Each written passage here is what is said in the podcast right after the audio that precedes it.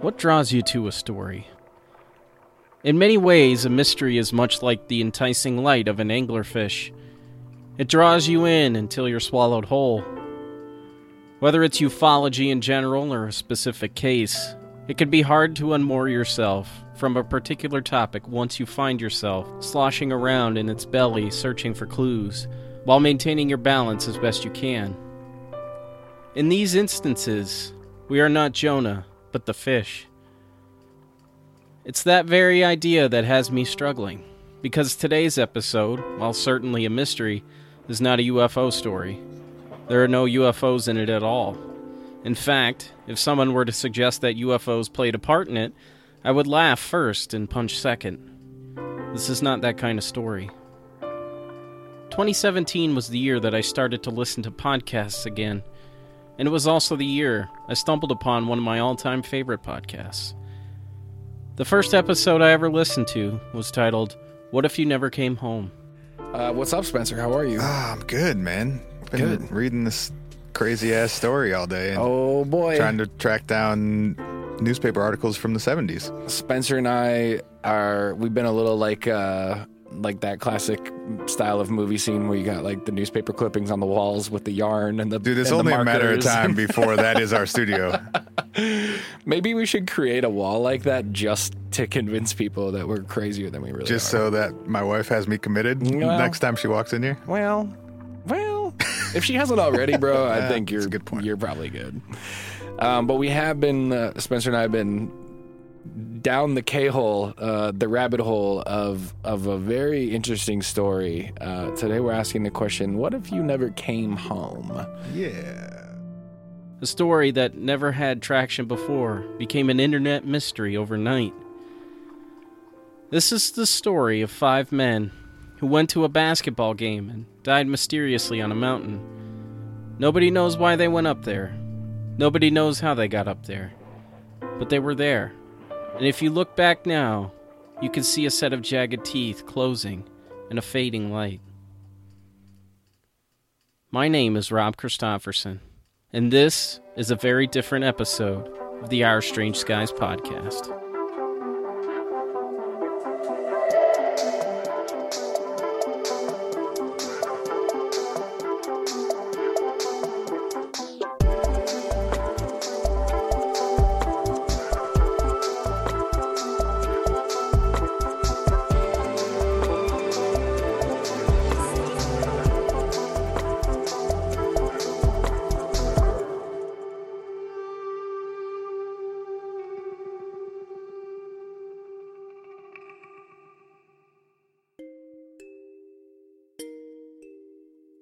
Five grown men, all strong athletes, all friendly and all friends, all with strong attachments to home and family, and all well known in the community, have vanished without a trace. Opens an extensive article written by Ken Payton on March nineteenth, nineteen seventy-eight, in the Sacramento Bee. For this episode, I wanted to approach the Yuba County Five case a little differently. Through the aid of newspapers dot com, I was able to track down the original reporting the Sacramento Bee had done concerning this case. Timothy Weiher left his house without a coat. Despite his grandmother's insistence, he said he wouldn't need a coat. Not tonight. Weiher, along with his four friends, teammates, were heading to the town of Chico to see their favorite team, U C Davis, destroy the competition. And destroy they did. Weiher was mentally disabled to a certain extent. They all were to a certain extent, and their families called them the boys. They weren't really boys, however. They were grown men, but Weiher, who was thirty-two, had a beer belly and curly brown hair. He loved people, and he loved to make friends. There was a childlike wonder about him, because he loved to question everything, like why cars needed to stop at stop signs. In an article written by Benjy Egel of the Sacramento Bee, Weir's brother, Dallas, claimed that one night when his parents' house caught fire, Tim looked up and watched his bedroom ceiling burn. Dallas tried to pull his brother out of bed, but he told him not to bother him. He had work in the morning. Sometimes Tim would wander into his brother's room at night, waking him up to ask questions like, how come Mickey Mantle can hit the ball farther than me? Tim would often call up his friend Bill Sterling and read him portions of the newspaper or would recite funny names from the phone book. Bill was a very religious person and spent a portion of his time reading scripture to mentally impaired patients in the hospital. He also spent a lot of his time in the library doing research about people with mental disorders.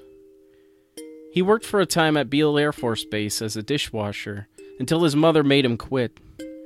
She blamed the airmen on base for getting her son drunk and taking his money. Sterling spent a lot of time as a kid at the Napa Insane Asylum, now known as the Napa State Hospital. Bill Sterling went to the game that night with fifteen dollars in his pocket from his weekly allowance and a handful of maps of California.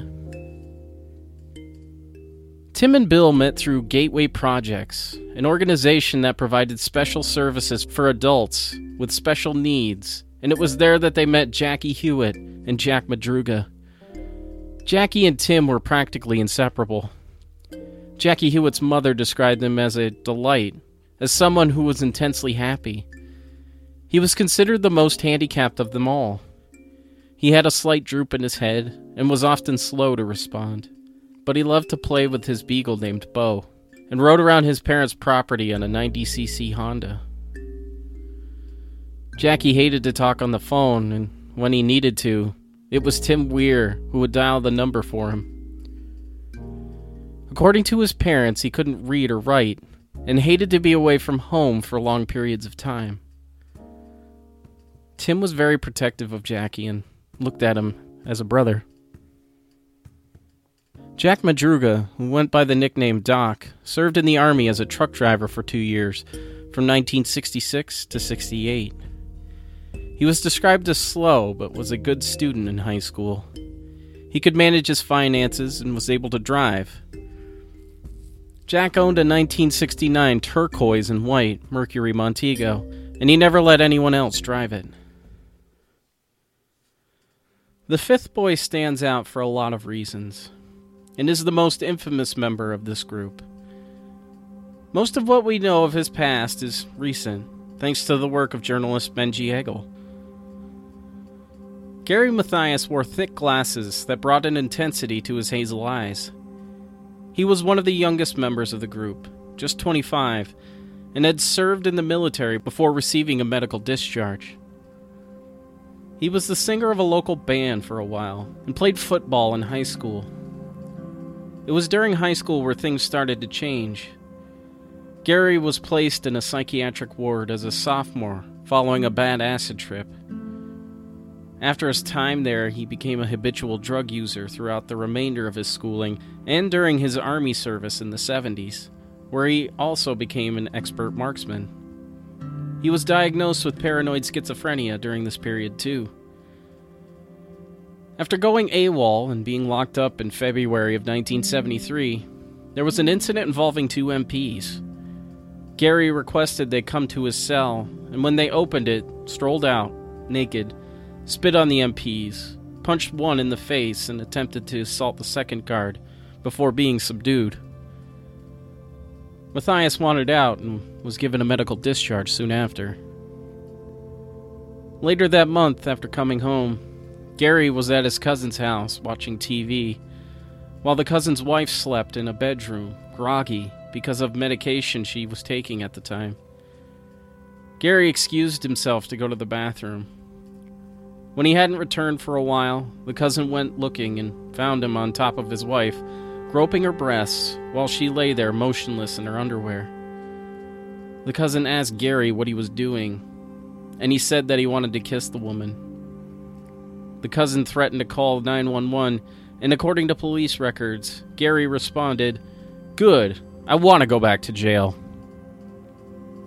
That month, he pled guilty to battery of a peace officer and a second charge of assault with the intent to rape, which was dropped as part of a plea deal. Gary Mathias only spent eight months in jail. In December of that year, he was picked up for smoking meth and dropping bennies. The drugs had turned him violent. At a dealer's house, he threatened to stab the dealer's girlfriend in the jaw and threatened a three-year-old child, stating, "I thought I'd killed you once. I guess I'll have to do it again." The couple kicked Gary out of the house. He proceeded to pound on the door until police arrived. Strangely, he doesn't appear to have served time for this incident. Further adding to his rap sheet, he was picked up on suspicion of grand theft auto, disturbing the peace, and driving without a license. There were a number of bar fights, and at one point, he was accused of prowling around a cemetery at night. He was finally sent to a state mental hospital after being picked up in Stockton in nineteen seventy-four. Gary tried college, but ultimately dropped out and took off for his grandparents' house in Oregon. His parents pleaded for him to come home.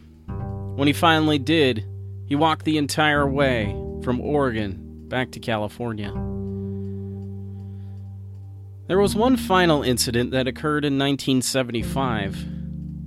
Gary broke into the residence of a Yuba County couple. They awoke in a fright, startled to find the young man standing near their bed. He had punched through a window and unlocked the front door.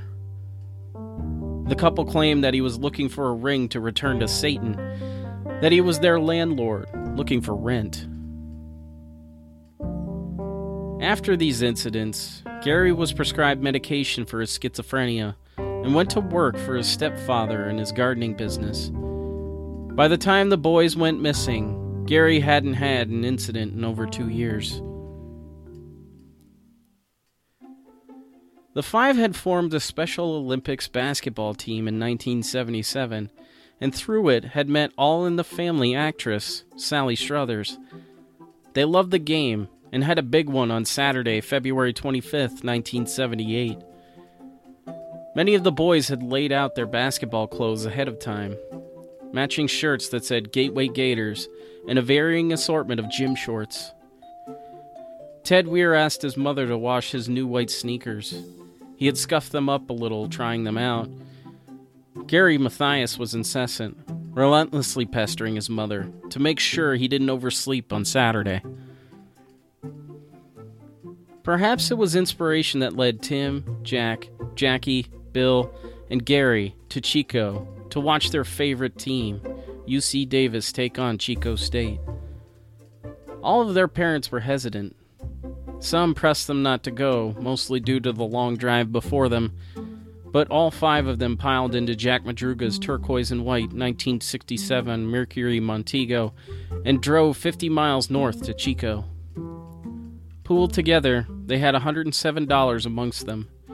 Jack Madruga had part of an unemployment check. Gary Mathias received disability pay from the Army and from working with his stepfather, while the others received weekly allowances. All of them were largely independent and had gone places together before. On Thursday of that week, Jackie, Tim, Bill, and Jack had gone to Sacramento for a good time. The four were practically inseparable. They did everything together. Years later, their families would remark that Gary Mathias was an outsider. Some were unsure of Gary's reasons for participating in Gateway Project's events to begin with. Indeed, there is a lot of mystery surrounding this young man, but I don't want to paint him as the culprit. That will, ultimately, be your choice in the end. But it's important to take note of his past at this juncture. We know that they made it to the game that night. Bill Lee, the executive editor of the Chico Enterprise Record, later stated that he saw all five men sitting with the modest crowd rooting for U C Davis. They were having a great time. We know that they stopped off at Bear's Market around ten p.m. Mary Davis, the clerk that night, was slightly annoyed as she was trying to close up. Before leaving, they purchased a Hostess cherry pie, a Langendorf lemon pie, a Snickers bar, a Marathon bar, two Pepsis, and a quart and a half of milk. According to Davis, they were all in high spirits, having a good time.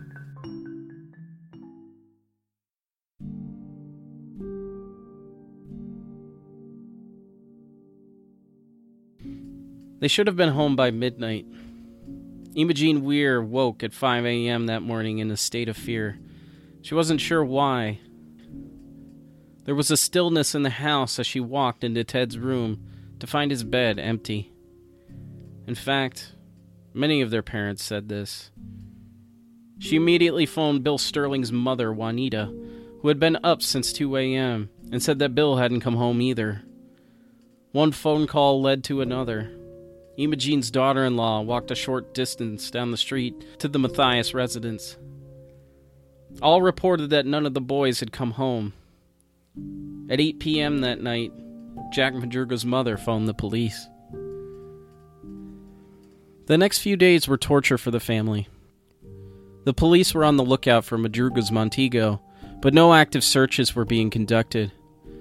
It wasn't until Tuesday, February twenty-eighth, that the first alerts went out to the media. Mary Davis, who had been working at Bear's Market, came forward that day, and later that afternoon, Willard Burris, an employee with the U S Forest Service, walked up on Madruga's car. It was stuck on the old stagecoach road at the snow line in the Plumas National Forest, seventy miles from Chico. He had first spotted it on the twenty-fifth, but didn't think anything of it because of its location near a popular hiking trail. It was also a popular destination for snowmobilers. The car was stuck. The tires spun when authorities hot-wired the vehicle, but was easily pushed out of the snow line. The interior of the car was littered with the items from Bear's Market. The only food item that wasn't fully consumed was the Marathon bar, which was only half eaten.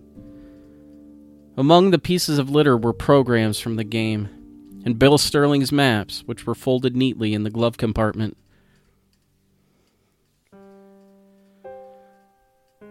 Investigators noted how this heavy car, with five men inside, was expertly maneuvered up the road at night. Jack Madruga was protective of his car and wouldn't let anyone else drive it. Jack was also weary of rough roads. He had refused to bring Jackie Hewitt home one day because the roads were in rough shape. The only other member of the five that had a license was Gary Mathias. It wasn't until Wednesday, March first, that a formal search began. A ground party and California Highway Patrol helicopter ascended to the rough mountain road and the surrounding woods. An all-points bulletin was issued by police in the Brownsville area. On Saturday, March fourth, after Mary's Country Store owner, Mister Carol Waltz, claimed to have seen Jackie Hewitt and Gary Mathias in the store on both Saturday and Sunday. He claimed that they purchased burritos, chocolate milk, and a soda. A female customer identified Ted Weiher and Bill Sterling in the parking lot, and Jackie Hewitt and Jack Madruga standing near a phone booth. They were allegedly driving a red Chevy pickup truck. Mary's Country Store was located about an hour away from where the car was ultimately found in Brownsville. More than fifty deputies from three counties were searching. They searched nearby campgrounds, and one of the family members had called in a psychic named Gloria Daniel of the Church of Zadi. She gave them additional areas to search, but Undersheriff Jack Beecham claimed that she wasn't really much help. The families had set up a reward fund for information that would lead them to their boys. They had amassed one thousand two hundred fifteen dollars by this time. The next day, search efforts were suspended due to inclement weather.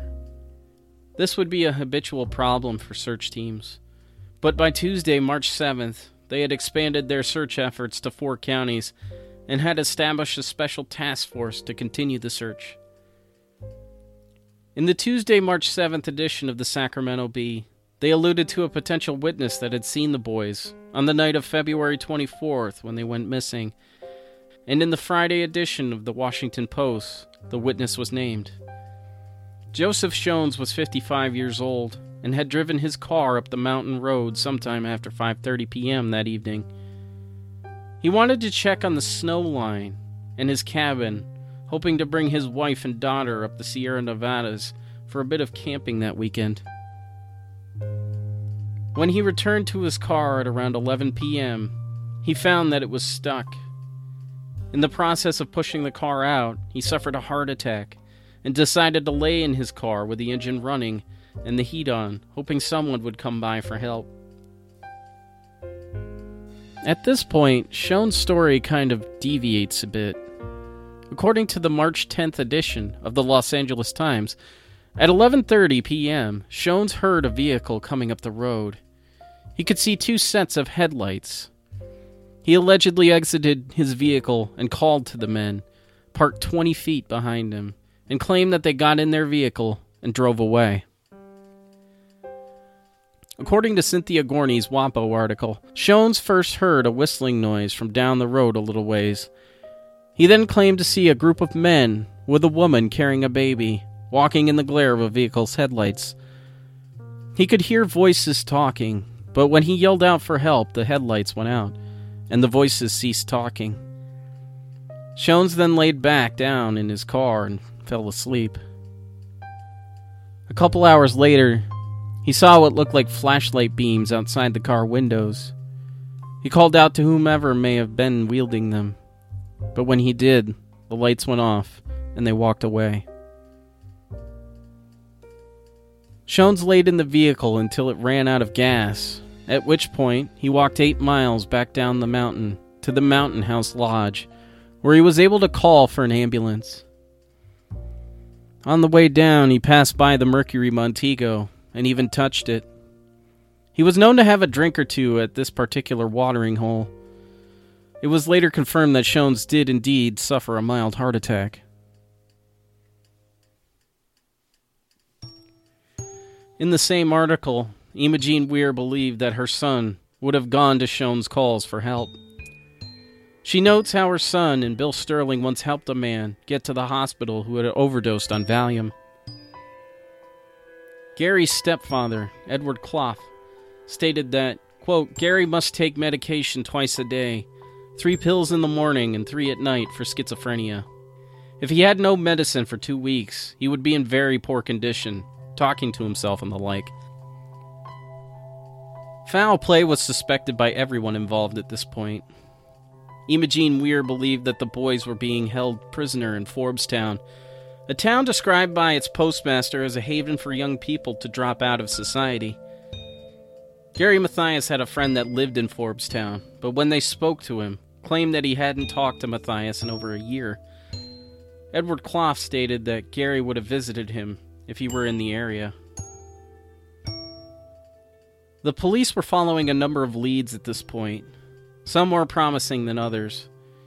People claimed to see the boys everywhere, and one man claimed that they had been lured away by Sun Myung Moon, the founder of the Unification Church, an offshoot of Christianity, well known for its wedding ceremonies and unique funerals. In nineteen seventy-eight, many viewed the church as a dangerous cult, and for one tipster, a coat rack to hang the disappearances of the five men on. Search efforts would continue to be hampered by heavy snowstorms that would blow through the area. On March nineteenth, searchers discovered gold-colored cloth tied to a number of trees. The first piece of linen was found one point two miles from the car's location, and it was presumed to be from the lining of one of the boys' jackets. Four more pieces of cloth were discovered and seemed to be marking a trail toward a set of cabins. By this time, the mountain had been covered by six feet of snow, requiring snowmobiles and other heavy equipment to get up there. The reward fund had grown to five thousand dollars, and the search efforts continued. On April first, the weather backed off enough for a four-man team to search the Soapstone Hill Canyon, but ultimately found nothing. They were following a set of footprints that were found one month after the boys disappeared. Most of the search had centered around the Bucks Lake area, the most promising lead coming on May twelfth, when search dogs picked up on a human scent. Unfortunately, fourteen-foot snowdrifts hampered search efforts, and two days later the Sheriff's Department put a halt to all search efforts until the snow thawed. Toward the end of May, searchers detected a foul odor near Soapstone Canyon, near a tree. In a May twenty-fourth article, Undersheriff Jack Beecham alluded to a witness that was being asked to take a polygraph test to clear up their part of the story. It's unclear if he's referring to Joseph Shones or maybe Gary Mathias' friends in the Forbestown area. Quote, "If they're up there," Beecham stated, "they were forced. If their bodies are found, there will be foul play involved." We're going to take a quick break, but when we come back, we'll get into the grisly conclusion to this episode. Morbidology is a weekly true crime podcast hosted by me, Emily G. Thompson, author of Unsolved Child Murders, Cults Uncovered, and co-author of Unsolved Murders, True Crime Cases Uncovered. nine one one emergency. My son shot my husband. I need an ambulance. He's bleeding.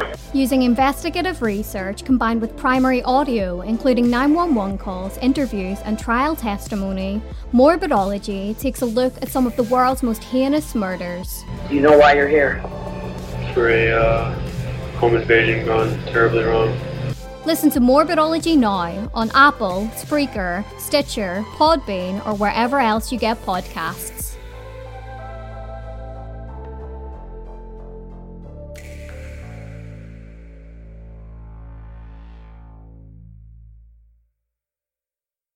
Hey, it's Spencer. Hey, I'm Ryan. From the What If Podcast. We are indeed. And we, every week, talk about all kinds of weird shit, like cryptids and U F Os and aliens. Yeah, we ask a hypothetical question and uh, make jokes about ourselves and all the world of weirdness uh, every week on Tuesdays. Yeah, so if you like some of the stuff that Rob talks about here on Our Strange Skies, you might want to check us out at what if podcast dot com or on iTunes, Stitcher, all that stuff.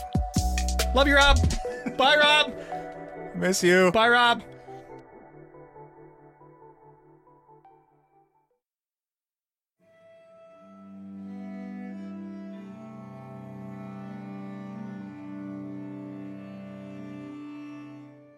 On June fourth, the body of Ted Weiher was found inside of a Forest Service trailer at the Daniel Zink campground.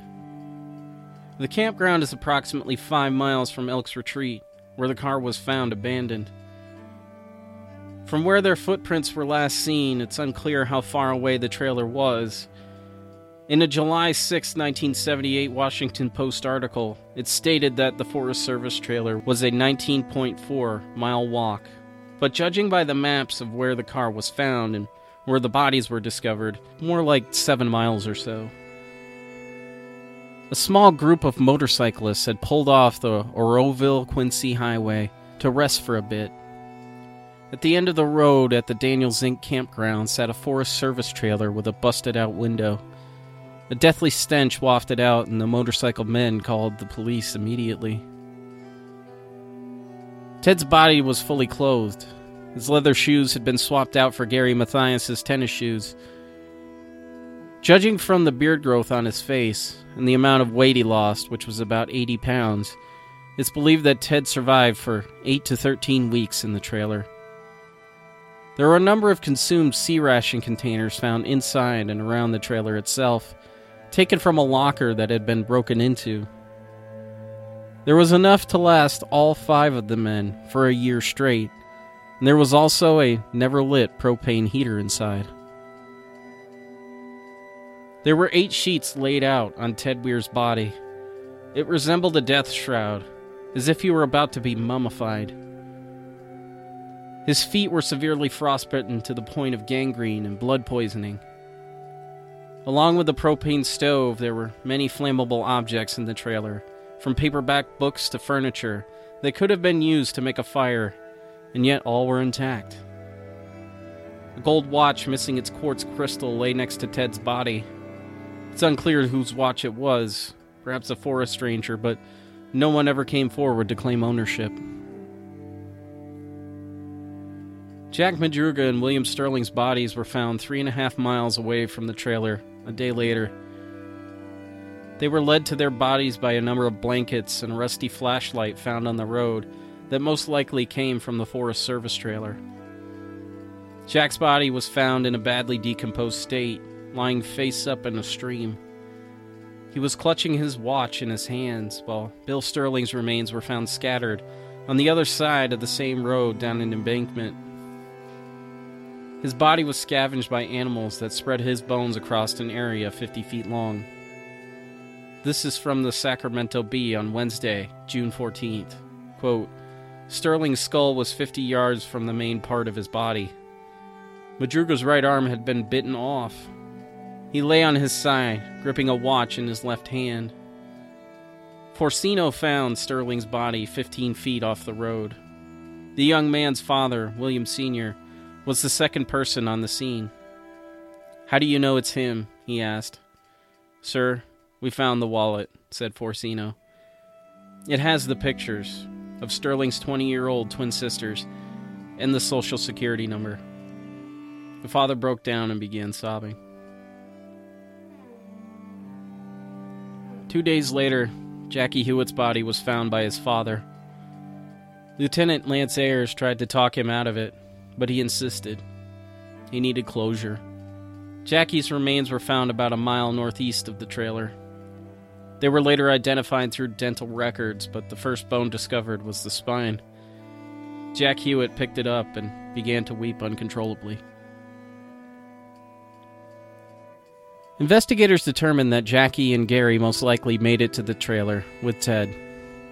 Lieutenant Kenneth Mickelson, the search coordinator for Butte County, stated, quote, judging by the amount of food eaten, you could conclude that all three of them, Weiher, Mathias, and Hewitt, were at that trailer for a while. Then the other two left. It's unclear what made Jackie and Gary, whose body has never been found, leave the trailer. Perhaps Jackie ran out after his friend, Ted, had died.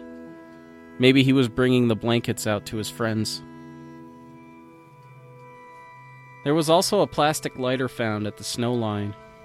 It's unclear whether it belonged to any of the men. If it did, it was most likely Gary's, as he was the only smoker among them. By June ninth, law enforcement officials had moved away from foul play as a determining factor in the case. They now believed that the men missed a turn on the way to Forbestown, at Gary's insistence, became confused, and walked to their deaths. An article from the Sacramento Bee on June ninth stated, quote, judging from where the bodies were found, the officers believe the men set out up the road on foot from their stuck car, then found their way onto the paved road where Sterling and Madruga died. The remaining three then continued on toward the trailer, with Hewitt possibly dying just short of refuge. Mathias and Weiher, the latter wearing tennis shoes and losing five toes to frostbite, then holed up in the trailer where Weiher died. Judging from a trail of blankets, flashlight, and a lighter, the officers believe Mathias had sometime set out on up the same road which they had traveled to the trailer. End quote. The search for Gary Mathias continued well into June. There were two search teams in the woods in June, one searching for Gary, and the other was searching for three-year-old Julie Southard, who had gone missing on June third, twelve miles west of Lake Shasta. The search for both of them was called off later that month. Like Gary, Julie's body was never found.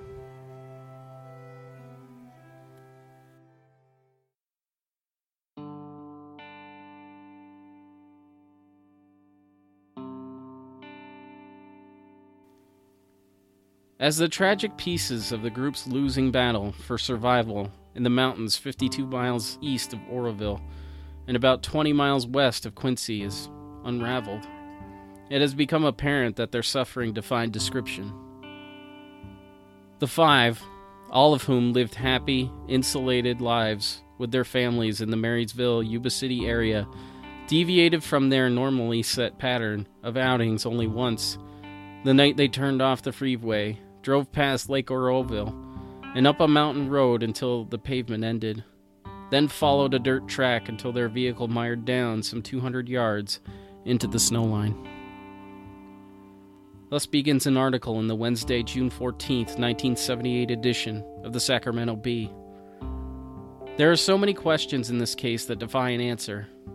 What made this group of men go up a mountain they were unfamiliar with in the pitch black to their deaths?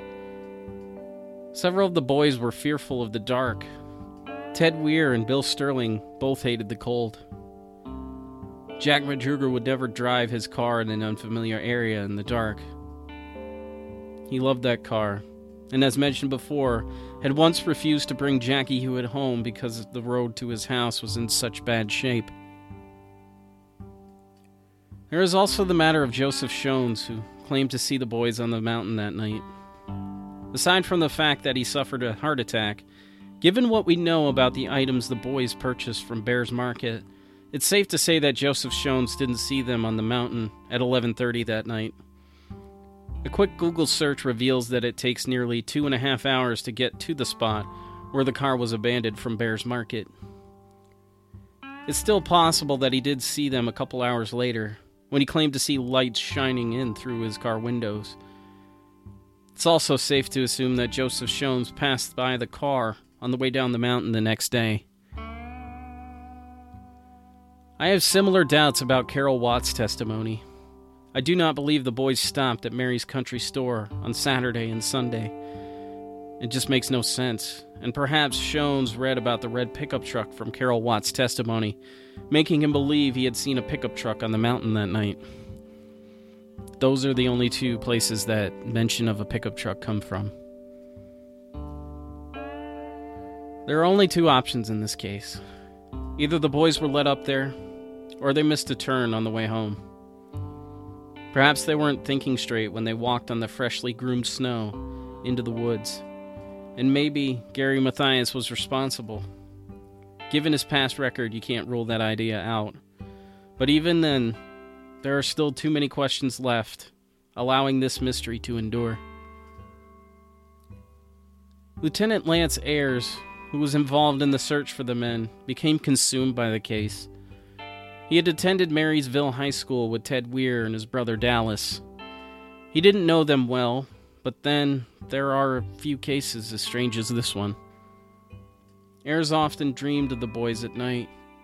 During one particular dream, he could see them. They were all there. He stretched out his arms and he almost embraced them before he woke up. Interest in this case died down quickly after the bodies were discovered.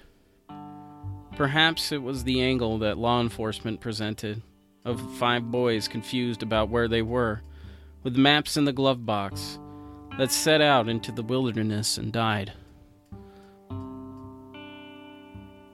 There is one strange adjoining mystery to this case. Three weeks after the boys disappeared, a woman named Debbie Lynn Reese from Yuba City received a number of phone calls from an anonymous man. Reese had no known connection to any of the boys, but when she picked up the phone, the voice on the other end said, "I know where the five missing men are," and then hung up the phone. He called back the next day stating, "I need your help, because I really hurt those guys bad." Debbie Reese asked the man who he hurt. He responded, "Don't play dumb with me," and promptly hung up the phone. A final call was placed on March seventeenth. The voice on the other end said, "Those five guys are all dead." Debbie repeated his words back to him, and before he hung up for the last time, he said, "They're all dead."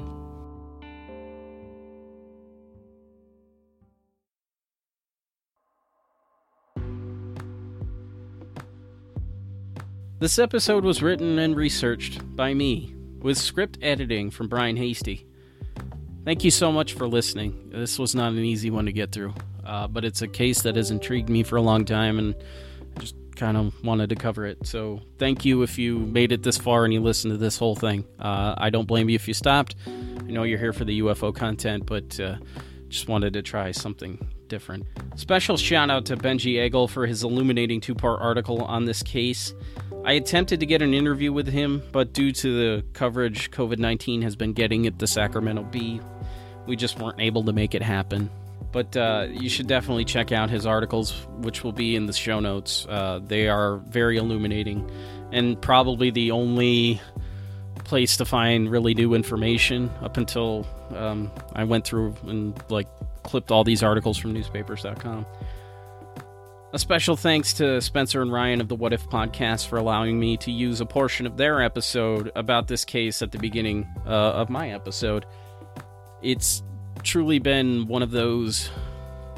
It was one of those episodes that's a landmark for me. It's one that I tell everybody to go check out because it was it, it came out right around the time that this mystery was first put on Reddit, which is where it blew up about three years ago. So um, I will put a link to their episode in the show notes. And a huge thanks to the great Desdemona for creating the map that is available in the show notes for this episode. I'm going to be putting it on social media too. Like the map that we all have that we've been using for years uh, with this case is like, it's very blurry. It's not complete. It's not clear where the road goes from like Oroville to Brownsville and stuff. But uh, she did a bang up job on it. And uh, special thanks to her for that. While you won't find a lot of the sources I used for this episode in the show notes, because they're largely composed of thirty-plus newspaper clippings from newspapers dot com, but I will make them available to anyone that wants them through a zip file, and if I can find a way to put them on the website, I will. I was and am going to be on a few more podcasts, uh, including the Perhaps It's You podcast, Oh No Lit Class, and I'm on an upcoming episode of Hysteria fifty-one. I hope you all check out those episodes and those podcasts. They're some of my favorite podcasts and podcasters, and you should definitely give them a listen. Brent and John make me laugh every week, as does Megan and R J, and uh, Samantha and Liz. They're all great. They all make me laugh. They, uh, they're, they're just great. Go listen to their podcasts. If you want more information about this podcast, head on over to our strange skies dot com where you can find links to show notes, social media profiles, merchandise, and our Patreon page. And speaking of our Patreon page, through your donations and merch purchases, through your donations and merch purchases, we were able to donate two hundred fifty dollars to the Native American Community Response Fund set up by Edgar Villanueva to provide emergency funds to Native American communities hit hard by covid nineteen. Thank you all so much for uh, continuing to pledge your support on Patreon. Uh, you all made this happen, and thank you to those that are continuing to uh, pledge their support. And the new Patreon supporters, just thank you so fucking much. You all are amazing. There is a bunch of new content up on the Patreon page now, including a short bonus episode with Scott and Forrest of Astonishing Legends, discussing the new revelations about the D O D's release of the three videos linked to the New York Times article from December twenty seventeen and T T S A. So if you're interested in that, we had about a forty-five minute conversation, and that's available for all patrons. And for five dollar patrons, there is a bonus episode I did with my buddy Brian Hasty where we reviewed Fire in the Sky. So go check that out at patreon.com slash Our Strange Skies.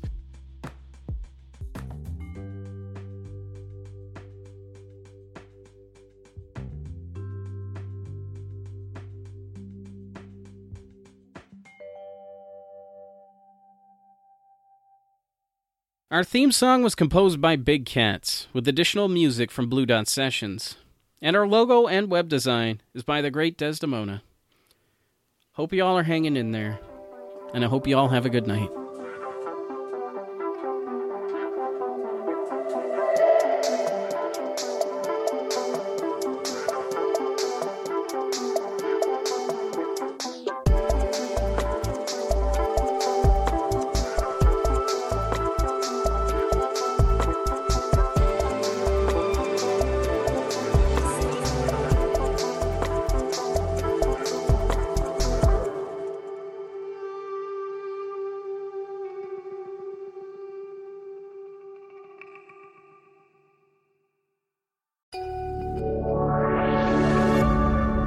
Media.